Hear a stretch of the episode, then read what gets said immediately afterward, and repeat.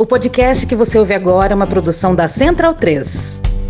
A comissão de anistia foi reformulada com a nomeação de 14 novos integrantes. O governo Lula definiu os nomes dos novos integrantes da comissão de anistia e decidiu excluir todos os militares que foram escolhidos pelo ex-presidente Jair Bolsonaro, que faziam parte deste colegiado. Saem os militares indicados pelo governo Bolsonaro e entram os perseguidos na ditadura. Tá certíssimo. Segundo o Ministério dos Direitos Humanos, que é quem cuida dessa questão da comissão de anistia, abre aspas, esse grupo vai ter como principal missão reverter a interferência política propagada desde 2019 no sentido de paralisar os trabalhos do grupo por meio da omissão do Estado brasileiro. Fecha aspas. O grupo é uma das principais ferramentas de reparação às vítimas dos crimes cometidos pela ditadura militar. A comissão trata de reparações a pessoas prejudicadas por perseguições do Estado brasileiro. Nos últimos três anos, o colegiado negou 95% dos casos que foram apreciados apreciados. Pela lei, a comissão de anistia conta com um representante indicado pelo Ministério da Defesa,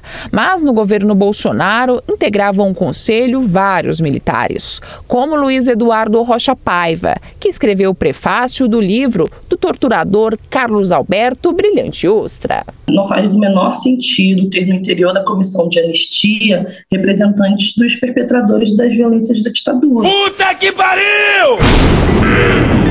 Delírio em Brasília.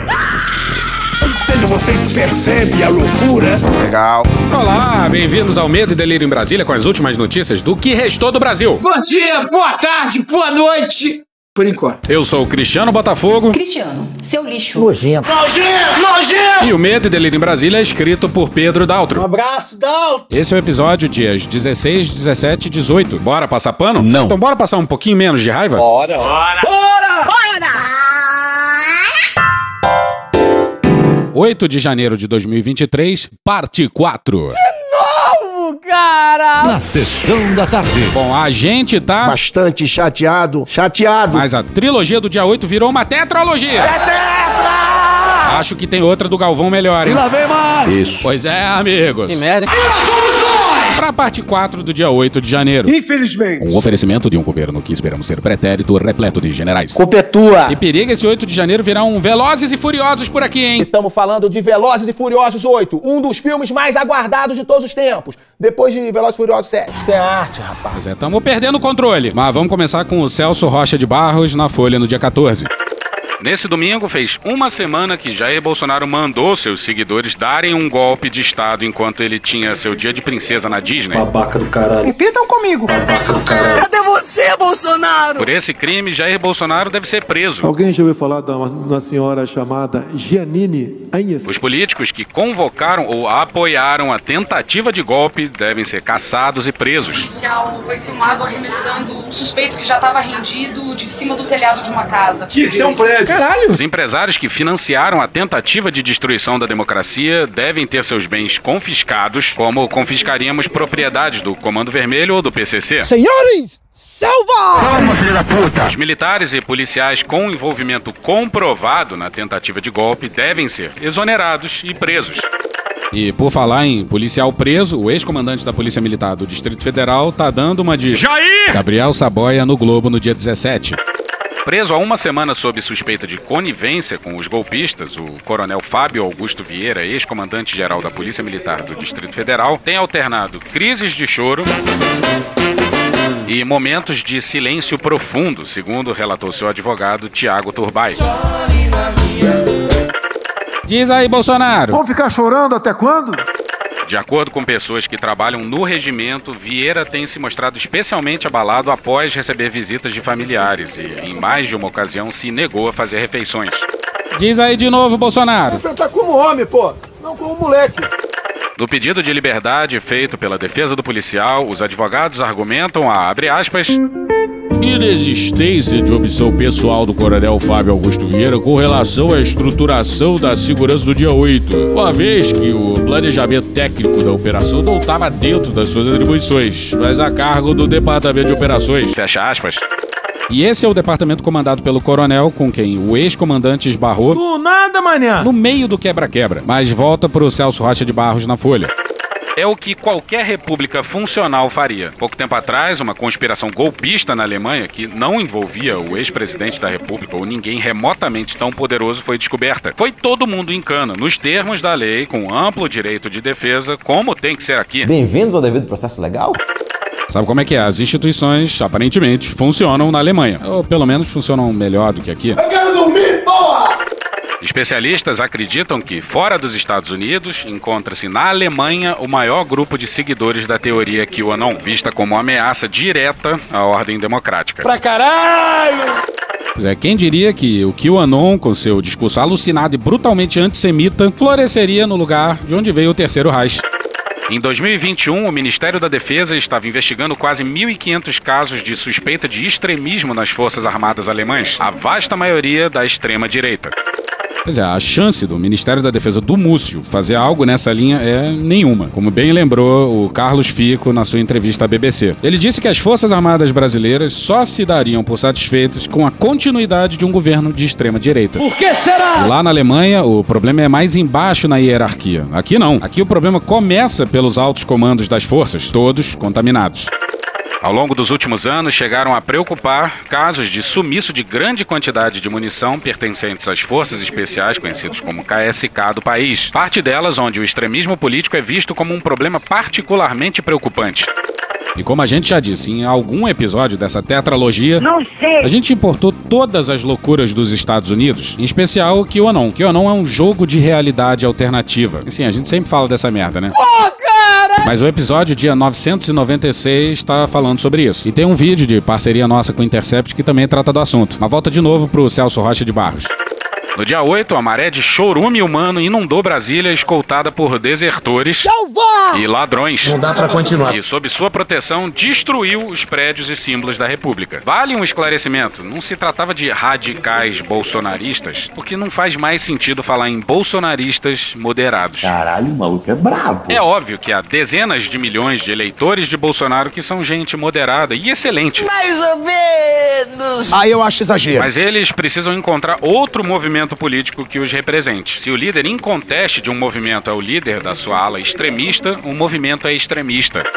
Não era difícil cravar Bolsonaro como um extremista, né? Através do voto, você não vai mudar nada nesse país. Ah? Nada, absolutamente nada. Você só vai mudar, infelizmente, quando um dia nós partimos para uma guerra civil aqui dentro. Né? E fazendo um trabalho que o regime militar não fez. Matamos 30 mil. Essa fala aí do Bolsonaro já faz uns 20 anos, mas por algum motivo, até bem pouco tempo, para a imprensa brasileira, não servia para classificar Bolsonaro como extrema-direita. Para isso, é preciso que as próprias Forças Armadas combatam o golpismo em seu meio. Paradoxo, que chama isso aí. É óbvio que há uma parcela grande, forte e honrada nas Forças Armadas. Se não houvesse, o Jair teria conseguido dar seu golpe. Aí eu acho exagero.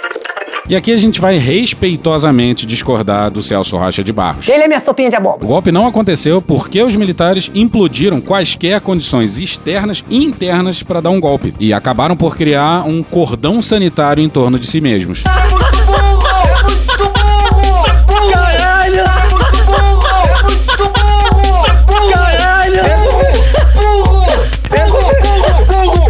O próprio Mourão reconheceu isso ao dizer que um golpe acabaria em pesadas sanções internacionais. E mais pra frente dizendo que faltava amparo legal. Carecem de lastro legal para o saneamento do desequilíbrio institucional em curso. E é claro que problema nunca foi a lei. O problema é que a imprensa e o empresariado seriam contra um golpe. Mas as Forças Armadas não publicaram mensagem denunciando a intentona bolsonarista. Pois é, nenhuma força armada lamentou as cenas do dia 8. E olha que elas vêm sendo falantes pra caralho. Até pouquinhas semanas atrás estavam escrevendo cartinha às instituições e ao povo. Isso sugere que ainda há bolsonaristas lá dentro com, no mínimo, poder de veto. Perdeu a senha do Twitter, Vilas Boas? Não sei o quanto o governo Lula terá força para combater o golpismo dentro das Forças Armadas. No fundo, a vergonha é que Exército, Marinha e Aeronáutica precisem que os civis lhes deem essa ordem. E o problema é que os civis não dão a porra da ordem. Diz aí, Pazuello. É simples assim. Um manda e o outro obedece. O ódio a isso tudo que se viu em Brasília deveria ser o reflexo natural de militares com boa formação moral. O que faz a diferença entre uma roupa verde e uma farda é a bênção da Constituição deliberada pelo povo livre em assembleia. Traidor da Constituição é traidor da pátria. Conhecemos o caminho maldito. O militar que trai a democracia é um desertor. É alguém que pretende roubar as armas da República para usá-las a favor de sua facção política, como em 1964, ou a favor da sua organização criminosa, no caso do bolsonarismo. Hoje eu realmente esperava escrever sobre outra coisa. A gente também, Celso.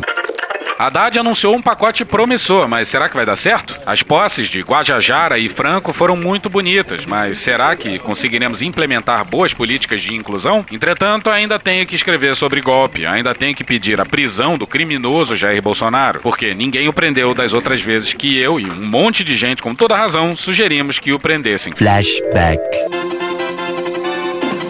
A votação do impeachment da presidente Dilma Rousseff foi interrompida pela prisão em pleno Congresso Nacional do deputado Jair Bolsonaro, do Partido Progressista do Rio de Janeiro. Logo após o parlamentar homenagear o torturador Carlos Alberto Brilhante Ustra em seu voto. End of flashback. Se tivessem prendido, hoje estaremos discutindo crescimento econômico e justiça social. Mas nenhum país elege Jair Bolsonaro para a presidência uma vez só que seja impunemente. Pois é, a gente vai pagar esse preço por muitas décadas, né? E não se trata só de prender os criminosos. Mas a gente fala disso depois porque a gente tá Chateado. puto com esse papo de que o golpe só não aconteceu porque os militares impediram. Para ter sucesso, a intentona bolsonarista contava com a simpatia que o movimento despertava nos quartéis. Dava a impressão que tinha gente que gostava quando o povo estava clamando o golpe. Assim também outros radicais no passado tentaram tomar o poder por meio de insurreições armadas nos anos 20 e 30. A última vez que um partido político tentara usar essa fórmula foi em 1938, quando o tenente Severo Fournier liderou os fascistas da Ação Integralista Brasileira no assalto ao Palácio da Guanabara, no Rio, então residência oficial da presidência. Três anos antes, os comunistas, liderados por Luiz Carlos Prestes, haviam tentado tomar o poder, rebelando unidades militares no Rio e no Nordeste. Fournier e Prestes apostavam no apoio que teriam do Exército e da Armada e falharam. E só por um acaso, os integralistas tinham o mesmo lema do Bolsonaro. Deus, pátria e família. Deus, pátria, família. Deus, pátria, família e liberdade. Deus, pátria, família e liberdade. Esse lema Deus, pátria e família é problemático porque ele tem uma origem fascista. O mesmo se passou agora com a intentona bolsonarista. É possível que a simpatia pelos acampados na frente dos quartéis Não pode, cara. tenha levado muitos dos generais a subestimar a ameaça representada pelos extremistas, o que os impediu de analisar corretamente o processo de radicalização acelerada desse grupo. Coitado. É, Simpatia talvez seja um pouco fraco, né? Pra definir a relação. No Brasil, os generais são extremistas. Ou, no mínimo, esse radicalismo foi alimentado por eles. A gente sempre diz aqui que o ataque verde-oliva ao sistema eleitoral começa em 2018, quando, inexplicavelmente, o então comandante militar do Sudeste recebeu denúncias sobre a eleição de 2014. Denúncias essas que ressurgiram quatro anos depois numa live do Bolsonaro. Você disse que são auditáveis, em 2014 não aconteceu isso. Em 2014, a conclusão foi de que houve uma dúvida naquela época. Quem ganhou as eleições? O que me moveu buscar aquele objetivo foi uma reeleição de uma pessoa que não tinha qualquer carisma, que a gente não consegue entender como teve dentro do TSE tanto voto. O que aconteceu no segundo turno de 2014, documentado, e o que aconteceu no primeiro e segundo turno de 2018, documentado. Não temos prova. Não tenho prova. Não tenho prova. Não tenho prova. E sabe quem chefiava esse comando militar? O general Ramos, que depois, ainda na ativa, assumiu a articulação política. Agora tem articulação política. Articulação, articulação. Agora eu trabalhei. Ele é o pai do orçamento secreto. E vale lembrar que isso é coisa de um general da ativa. Agora, confrontados com o fracasso da estratégia para desmobilizar os acampamentos na frente dos quartéis, os generais se veem diante da desconfiança de que teriam sido lenientes com os extremistas. Por que será? Jura? Pois é, desconfiança talvez seja de novo fraco demais. Pessoal, aqui ó, de quem que a senhora é a esposa mesmo? Do general Vilas Boas. A esposa do general Vilas Boas, uma celebridade. Tamo junto, pelo Brasil, né? Brasil, selva. Trata-se de julgamento assodado. Se alguém queria dar um golpe, a minuta apreendida na casa do ex-ministro Anderson Torres mostra que havia sim quem desejasse isso. É necessário dizer que a ruptura constitucional só não ocorreu porque os criminosos não obtiveram o apoio que esperavam das Forças Armadas. O Exército nos entregou para a polícia. Até uma hora atrás a gente confiava no Exército, que eles iriam nos proteger, e o Exército nos entregou para a Polícia Militar. Pois é, o problema é que aí, se você leva isso para um extremo, parece que a gente foi salvo pelas Forças Armadas. Que viagem é essa, velho? O golpe só não teve sucesso também porque, desde os coronéis até o alto comando das forças, os chefes militares não aceitaram a ruptura desejada pelos extremistas. Será mesmo? Eles cumpriram com o seu dever. Ah, eu acho exagero. Em tempos extremos de polarização, Polarização, sabe o que é polarização? a decisão desses homens deve ser reconhecida. Não. Os militares têm agora a missão de reconstruir as relações com os civis e a disciplina entre os milhares de integrantes da reserva. Os militares têm a missão de voltar para os quartéis. As Forças Armadas são burocracia do Estado. Burocracia do Estado obedece, não manda. E de responder por seus muitos crimes. Os militares têm é, que se ajoelhar ao poder civil. E não tem nenhum radicalismo nisso. É o que é pra ser. E, como vocês vão ver a seguir, ao que parece, os militares podem fazer tudo, menos xingar general. O caso do coronel Adriano Testoni não é único. Após ofender o exército e seus generais no dia 8, Forças Armadas, filha da puta! Manda os generais, filha da puta! Eu vou repetir. Manda os generais, filha da puta! Ridaldo! Quem? Filha da puta! Ah, bom! Vanguardeiros de merda! Vão tudo tomar no cu! Generais! Covarde! Vão tudo tomar no cu! Outro comando do caralho! Filha da puta! Rapaz! Exército! Filha da puta! Exército é o caralho da puta! Filha da puta! Filha da puta! Filha da puta! Filha da puta! Filha da puta! Filha da puta! Filha da puta! Filha da puta! Filha da puta! Minha esposa! Filha da puta! Ah, eu acho O exagero. coronel bolsonarista foi indiciado em inquérito policial militar concluído em três dias depois de ter sido aberto por ordem do general Gustavo Henrique Dutra Menezes, comandante do CMP. Pois é, o inquérito foi concluído em três dias e provavelmente não tem sigilo centenário. E talvez o que a gente considera respeitosíssimamente o erro, nosso ponto de discordância com a coluna, esteja no trecho a seguir. Enfrentar o extremismo será uma das principais missões da atual geração de oficiais.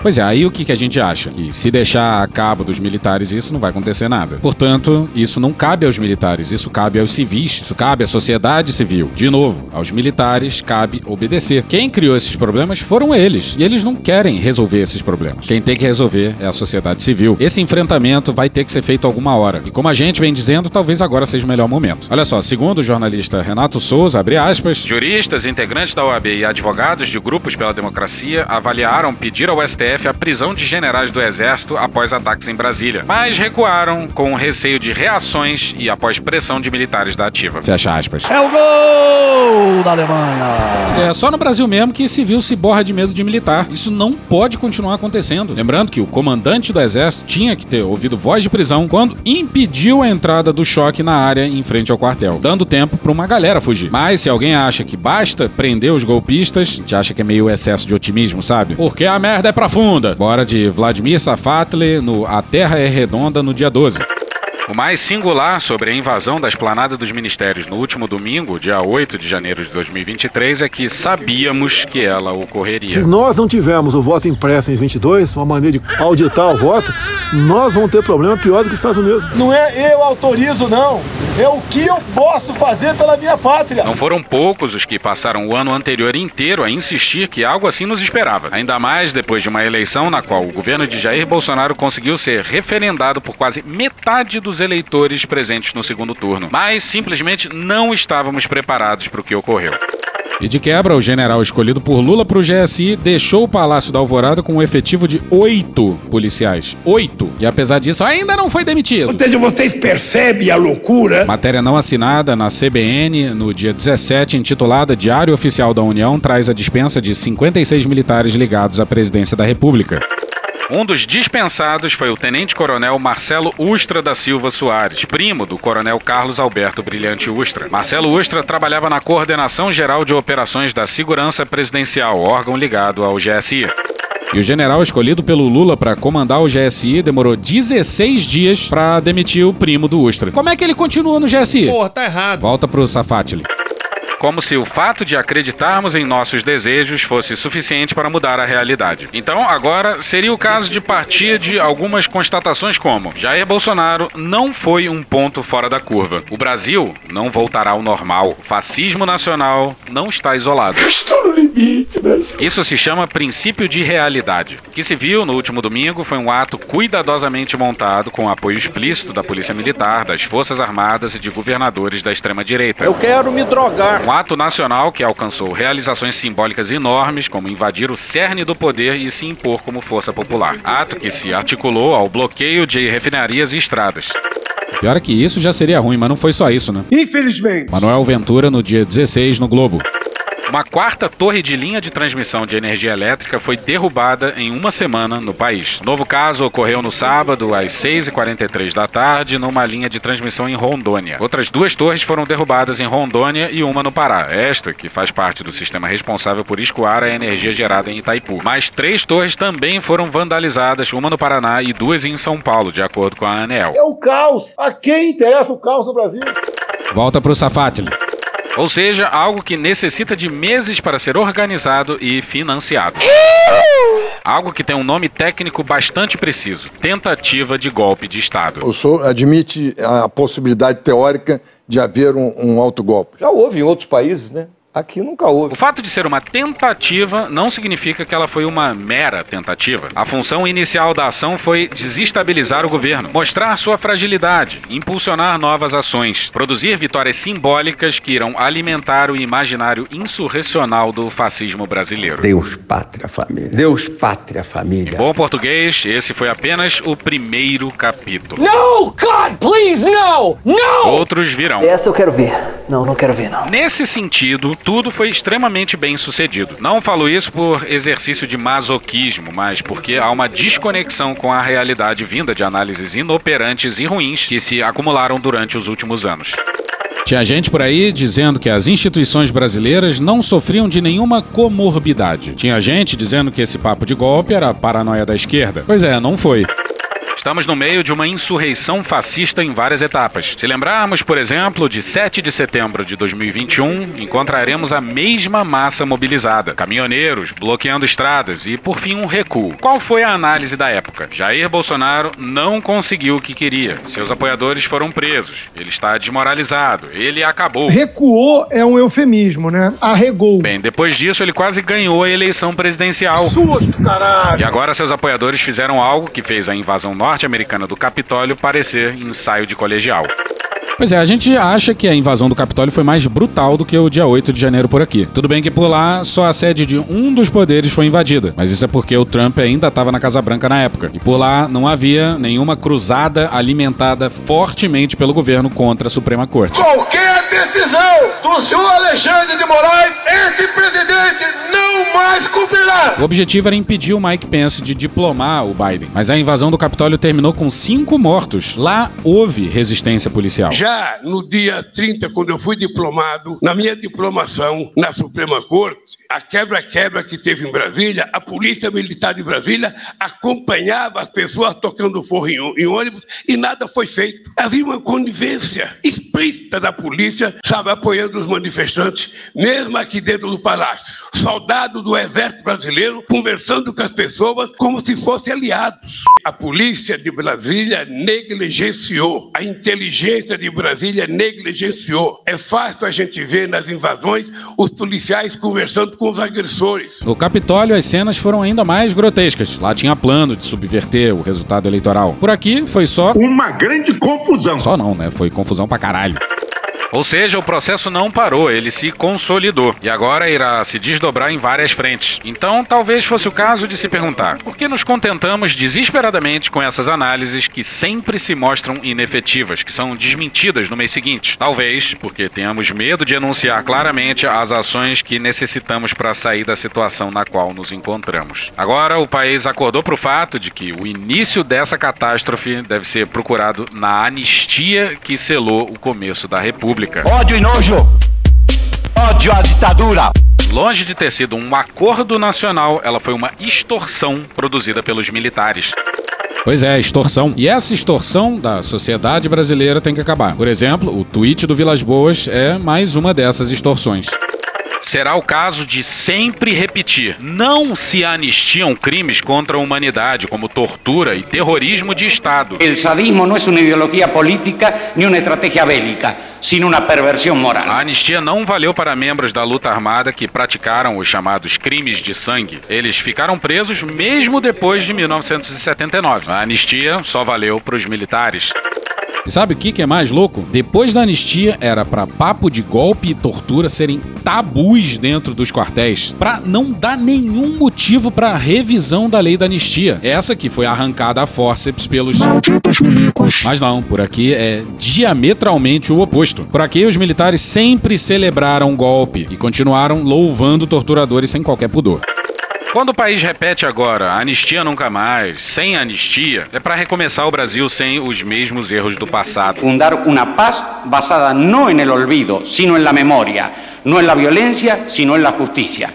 Esta es nuestra oportunidad y quizá sea la última. E essa exigência de justiça não visa apenas o senhor Jair Bolsonaro. Ei, fodendo! Antes, ela visa todo o sistema civil-militar que compunha o verdadeiro eixo do governo. Que delícia, cara! E visar o sistema significa destruí-lo. Não apenas colocar indivíduos na cadeia, mas decompor as estruturas de poder que submetem a democracia brasileira a uma chantagem contínua, que submeteram o povo brasileiro a gestões criminosas durante a pandemia. Eu não sabia nem o que era o SUS. Nesse sentido, algo como o que ocorreu no domingo não se resolverá com prisões, embora elas sejam necessárias. Ela exige duas ações centrais. A primeira é a dissolução da Polícia Militar. A ideia da desmilitarização da polícia. A Polícia Militar brasileira não é uma polícia de Estado, ela é uma facção armada. Como se não bastasse o fato de ela servir principalmente para operar massacres administrativos, chacinas periódicas que visam submeter setores da população brasileira à sujeição soberana de quem decide pela vida e pela morte, ela agora se apresenta como partido político. No domingo ficou claro como ela age, a saber, protegendo, auxiliando e estimulando golpes de Estado. Um agradecimento todo especial à Polícia Militar que todo o tempo está nos apoiando. Desde as atuações da Polícia Rodoviária Federal no dia das eleições do segundo turno, estava claro que a APM e a PRF estariam em insubordinação contínua. Não será afastando um ou dois policiais que algo vai se modificar. A garantia da democracia brasileira passa pela dissolução da Polícia Militar, pela quebra de sua hierarquia e pela criação de uma outra polícia,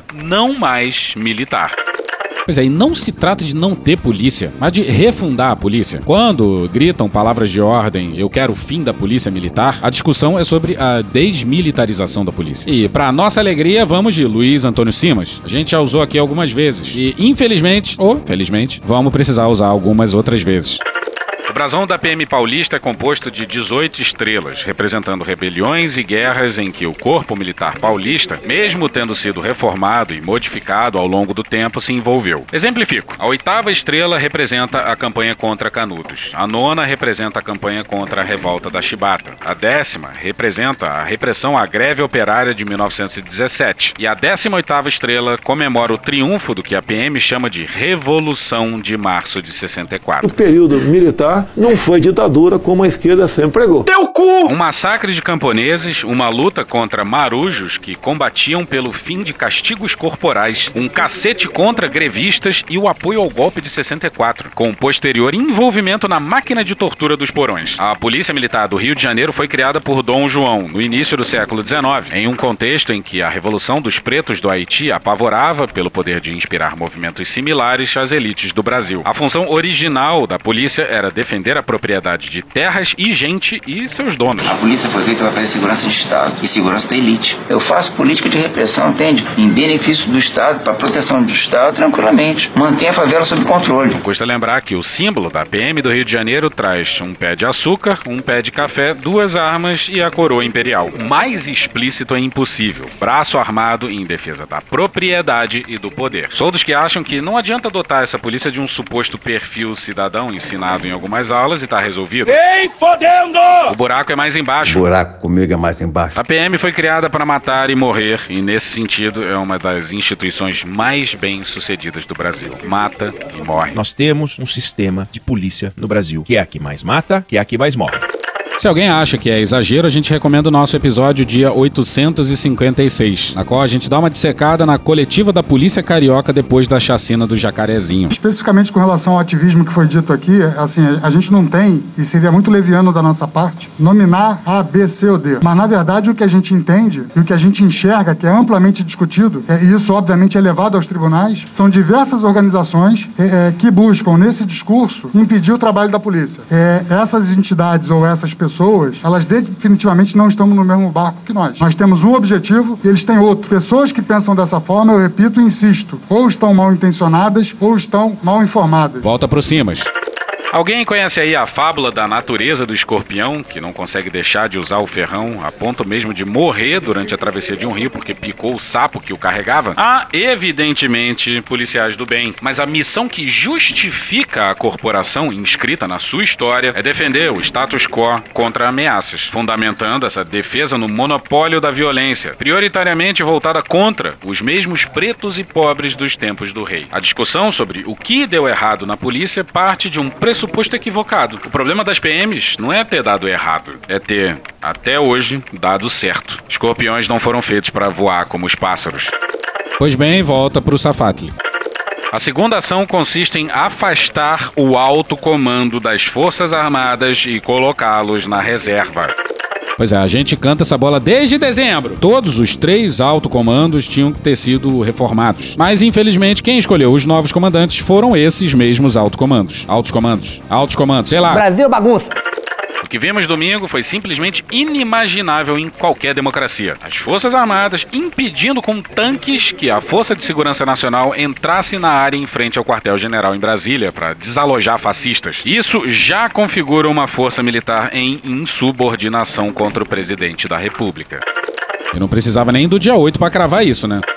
As Forças Armadas passaram os últimos quatro anos chantageando a República, colocando em questão a segurança das eleições. Elas tomaram o Estado brasileiro de assalto, colocando mais de 7 mil de seus membros em postos de primeiro e segundo escalão, para gerir o Estado de acordo com o seu grau de incompetência e insensibilidade. Exatamente isso. Quando eleito, depois de uma campanha na qual sua vida foi ameaçada várias vezes, o presidente da Colômbia, Gustavo Petro, removeu quase 70 generais e coronéis do Exército e da Polícia. Traz pra mim, Marquinhos, traz pra mim. Muito bom, muito bom.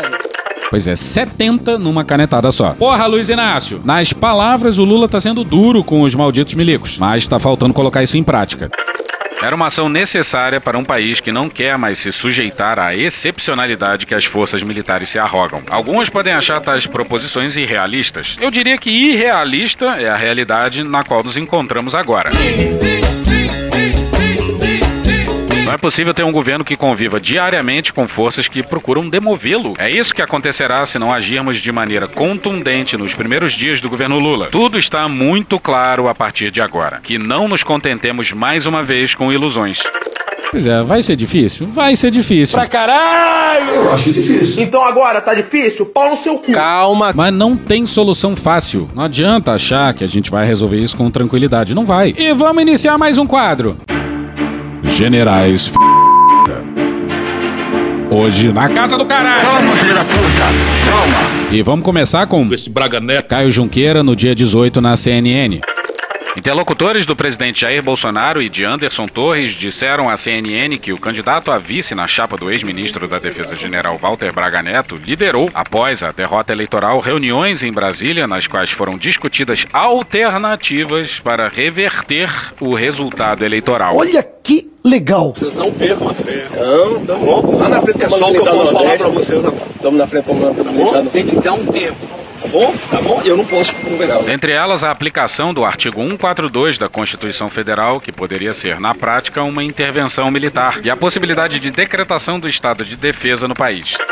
Quem poderia imaginar que um governo repleto de generais ia se envolver num golpe via artigo 142, hein? Quase todos os generais do Brasil foram obrigados a ouvir as minhas aulas. Os poderes terão que buscar a solução. Se não conseguirem, né, chegará a hora que nós teremos que impor uma solução. Ora, se o decreto encontrado na casa do Anderson Torres criava uma comissão de regulação eleitoral com 16 membros e 8 da defesa, é claro que o que mais vai ter nesse decreto são digitais de generais, da reserva e da ativa, claro. A articulação chegou, segundo fontes militares, às cúpulas das Forças Armadas, que promoveram reuniões para debater essas alternativas, em especial o Exército. Alto comando debatendo o golpe, mais um dia normal em Brasília, né? A CNN tenta desde segunda-feira, dia 16, contato com Braga Neto para que ele se manifeste sobre o assunto, mas ele não atendeu a reportagem. Pau no cu do mudo, pau no cu do mudo. Agora você imagina aí o Braga Neto, ex-comandante do Exército, preso. E precisamos, infelizmente, falar do Etchegoyen. Obtuso. Como a gente falou no último episódio, os sensibilíssimos militares não gostaram das críticas do Lula. Sabe como é que é, né? Onde já se viu um rally civil criticar os militares. Aspas para ele, então. Passado o triste episódio do dia 8, o presidente Lula, comandante supremo das Forças Armadas, dá uma declaração clara à imprensa de que não confia nas Forças Armadas. Como é que se pacifica o país a partir daí? Como é que se pacificam as Forças Armadas, que são uma instituição de Estado com a qual os governos do PT conviveram por 16 anos? Ele, Lula, sabe desde já que nenhum general vai convocar uma coletiva para responder à ofensa. Tem que pedir uma pastilha. Então isso é um ato de profunda covardia, porque ele sabe que ninguém vai responder. Ele sabe que ninguém vai contestar o que ele está dizendo. Ou seja, é a velha técnica de procurar culpados. Van sério? Pois é, ele falou em profunda covardia. Então vamos falar de profunda covardia. Eu sou favorável à tortura, tu sabe disso. O sobrenome Etchegoyen tá lá na lista da CNV. O pai dele e o tio dele estão no relatório final. O seu tio era apenas e tão somente o diretor da Casa de Petrópolis, que tinha o singelo apelido de Casa da Morte, um centro de tortura no estado do Rio de Janeiro. E o cara ainda me vem agora falar de profunda covardia. Essa galera louva torturador. Pela memória do coronel Carlos Alberto Brilhante Ustra. Coronel Brilhante Ustra. Meu herói. Isso aí é de boa, né? O- A profunda covardia são meras críticas ao exército. E por falar em covardia, o Bolsonaro voltou a falar. Cagar não consegue, mas aparentemente falar ele consegue. Infelizmente. Eu lamento o que aconteceu dia 8, é uma coisa inacreditável, infelizmente. Né? Em 50 metros, tire o cu da reta. O pessoal aprendeu, entendeu o que é política, O presidente ainda tuitou sobre o assunto. O que é Golden Shower? conheceu os poderes. Eu fui do tempo que decisão do Supremo não se discute, se cumpre. Eu fui desse tempo, não sou mais. Começou a dar valor à liberdade. Podemos até viver sem oxigênio, mas jamais sem liberdade. Eu falava para alguns liberdades, ah, pô, presidente, igual o sol, nasce todo dia. Não é assim não. Você acredita no Brasil? né? Deu na Malu Gaspar que um grupo de empresários paulistas está custeando a estadia na Flórida do milionário Bolsonaro, que além do patrimônio que ele já tem, recebe uma aposentadoria na babesca. E olha como parte do financiamento se dá. Igor Gilov no dia 18 na Folha. Foram acertadas com empresários americanos seis palestras sobre política. Laudos, psi- la- é, laudos psi- é, de, tá, de- um montão de, de amontoado de, de, de muita coisa escrita. Cada um pagando 10 mil dólares, quase 51 mil reais no câmbio de hoje. Tudo muito nebuloso, mas até ontem o sujeito era presidente do Brasil e tá cobrando míseros 10 mil dólares por uma palestra. Tá faltando autoestima no Jair. Não, não, tá bom, tá bom, pode ficar, pode ficar. Não, não precisa mais não. Bolsonaro, segundo uma pessoa com conhecimento do assunto, se comprometeu a proferir pelo menos uma delas. Vai receber por seis palestras, mas prometeu dar uma só. Pode isso, Arnaldo! Já acabou essa porra. Acabou. A gente não aguenta mais falar do dia 8. Eu não suporto mais. 2023 era pra ser um ano mais tranquilo, porra. Mas aconteceu o que aconteceu e... Deu errado. Puxa daí, cunha do bem. Show! Show! Show! Show! Show! Show! E hoje a gente fica por aqui. Esse episódio são áudios de Rede TVT, Jovem Pan News, Poder 360, Jornalismo TV Cultura, Leandro Hassum, Gil Brother, Hermes e Renato, Galãs Feios, Trapalhões, Rede Globo, Professor Pasquale, Carla Bora, TV Senado, UOL, D2, Jorge Vulgo Dudu, Choque de Cultura, Casa do Mickey, TV Brasil, Gaveta, Metrópole, Sai de Bamba, Joe Pass, Casimiro, Vitor Camejo, Dom Juan, Léo Stronda, Jovem Pan Esportes, Farid, Intercept Brasil, Record News, TV Brasil de novo, Super História, Tiquititas Brasil, Chico Bento, TV Brasil Gov, CNN Brasil, Canal Meio, Mídia Ninja, Porta dos Fundos, Thiago Rodrigo, Franciel Cruz, Globo News, Jornal da Record, Petit Jornal, The Office, Jovem Pan, SBT News, TV Justiça, SDH Argentina, Midcast, Notícias de uma Guerra Particular, Rádio Band News FM, Ódio Puro e Genuíno, Diogo Defante, SATV, Os Donos da Bola, MC Gorila, Jornal Globo e Desmascarando. Thank you! Se quiser e puder, pinga um lá pra gente no PicPay ou no apoia.se barra medo e delírio. Porra, doação ao caralho, porra. Não tem nem dinheiro pra me comprar um jogo de videogame, morou, cara? Assina o nosso feed no seu agregador de podcast favorito e dá uma olhada nas nossas redes sociais. E também no loja.medoedelirioembrasilha.com.br. Eu sou Cristiano Botafogo, o Medo e Delírio em Brasília é escrito por Pedro Daltro e um grande abraço. Bora passar pano? Não. Mas bora passar menos raiva? Bora. Me permite uma parte? Não lhe dou a parte. O novo é a resposta das pessoas do Brasil que querem renovar sua dignidade. Novo é diferente, é top, é moderno. E tem gente nova, honesta e liberal. É a inovação por um Brasil melhor. Esse é o partido de boas ideias. Nós temos o orgulho de participar e isso vai fazer nosso Brasil mudar. Gostaria que o senhor explicasse qual a diferença do Partido Novo para o PSL, do Partido Novo para o bolsonarismo. É na questão das liberdades individuais? Eu diria que as propostas do Partido Novo e do governo Bolsonaro são extremamente alinhadas. Nós somos um partido liberal. Eu diria que a única coisa que nos difere é que o Bolsonaro tem um, discurso um tanto quanto mais exaltado. Nós somos mais comedidos, mas a nossa linha de ação, eu posso dizer, são praticamente idênticas. Acho que o nosso DNA coincide em 99,5%. Pouquíssima coisa, talvez nós não estejamos alinhados.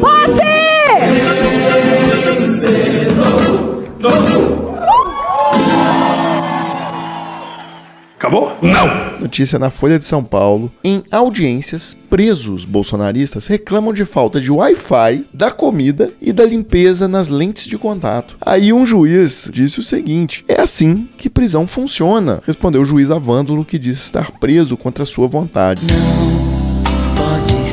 Nauê Bernardo Azevedo, advogado e cientista político. A gente tá numa quadra da história tão bizarra que eu consegui perceber um movimento bastante coordenado de irresponsabilização de criminosos. E aqui eu não falo apenas das pessoas que estavam ali nos acampamentos pregando um golpe de Estado. Eu falo aqui de pessoas que estavam participando ativamente daquela quebradeira que vitimou o patrimônio público e o patrimônio histórico do nosso país. Eu vi coisas horripilantes. Eu vi policiais se compadecendo das pessoas que estavam presas como se elas estivessem numa espécie de campo de concentração. Gente, pelo amor de Deus, é uma, é uma excrescência a gente falar isso. E eu vejo pessoas comparando o incomparável e ponderando o imponderável a partir das atitudes do ministro Alexandre. Esses movimentos, eles vêm servindo para que você crie um castelo, um autêntico castelo de razões em que as pessoas podem fazer o que elas bem entendem porque as razões delas são boas demais para serem questionadas pela lei. Vamos ponderar uma coisa? Se com Alexandre de Moraes, suportado até por uma boa maioria do Supremo, fazendo o que ele está fazendo, a gente viu um grupo armado organizando atos terroristas, embora a gente não possa chamar de terrorismo na acepção da lei, na acepção fria da palavra é terrorismo, sim. Imagina sem. Então eu não sei o que seria do Brasil se não fosse isso. E isso por si só já mostra como é problemático o momento que a gente está. E aí as pessoas preferem discutir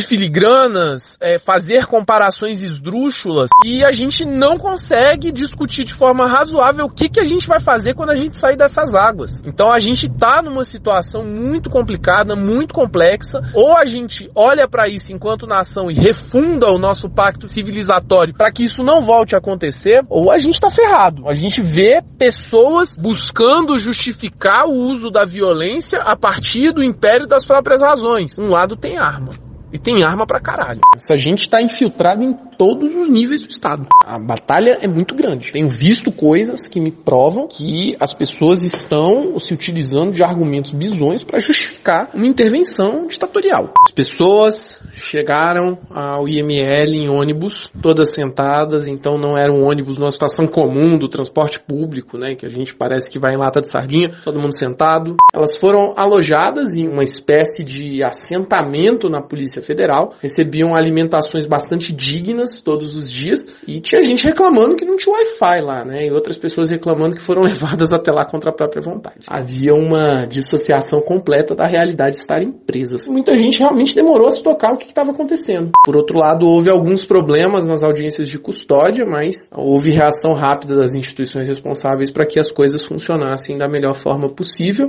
Tanto é que o ministro Alexandre começou a soltar as pessoas. Então, eu acho muito complicado você usar a narrativa de ditadura quando essas pessoas estão todas vivas e tendo cada uma de suas garantias constitucionais respeitadas. É importante aqui realçar para os golpistas que estão presos e para os seus familiares, para tranquilizá-los que eles não serão objeto de nenhuma tortura. Inclusive, eles serão objeto de um princípio que está na Constituição: ampla defesa e contraditório. Não terá nenhum general brilhante ultra para desferir tortura em relação a eles em busca de uma pretensa verdade. Aliás, sobre a verdade, eles terão o direito de testemunhar como quiserem e o que quiserem, inclusive manter o silêncio. Direito esse que também está assegurado na Constituição. Eles terão o direito ao habeas corpus, este que no regime em que eles apregoavam desde 1968 foi suspenso até 1979. Eles terão direitos que somente a democracia que eles tentaram destruir pode garantir a eles. E está havendo um mercado de captação de clientes, tem uma tal de OACB, que se diz a Ordem dos Advogados Conservadores do Brasil, que está fazendo um mercado de captação de clientes. Existem pessoas que estão indo para esse lugar, estavam, né? Agora deu um freio nisso, e estavam se propondo a advogar para 100, 200 pessoas por valores irrisórios, e eu fico até preocupado com a capacidade de defesa dessas pessoas depois disso. Não falta ninguém para defender essas pessoas, elas estão tendo seus direitos plenamente respeitados, elas estão tendo direito a contraditório, ampla defesa. Pode-se questionar alguns ritos na audiência de custódia, mas estão tendo direito a advogados, advogadas e tudo, e estão sendo ouvidas ali, seguindo o rito com uma rigidez, inclusive, que seria bem interessante ser colocada como regra no processo penal. Acabou? Acabou!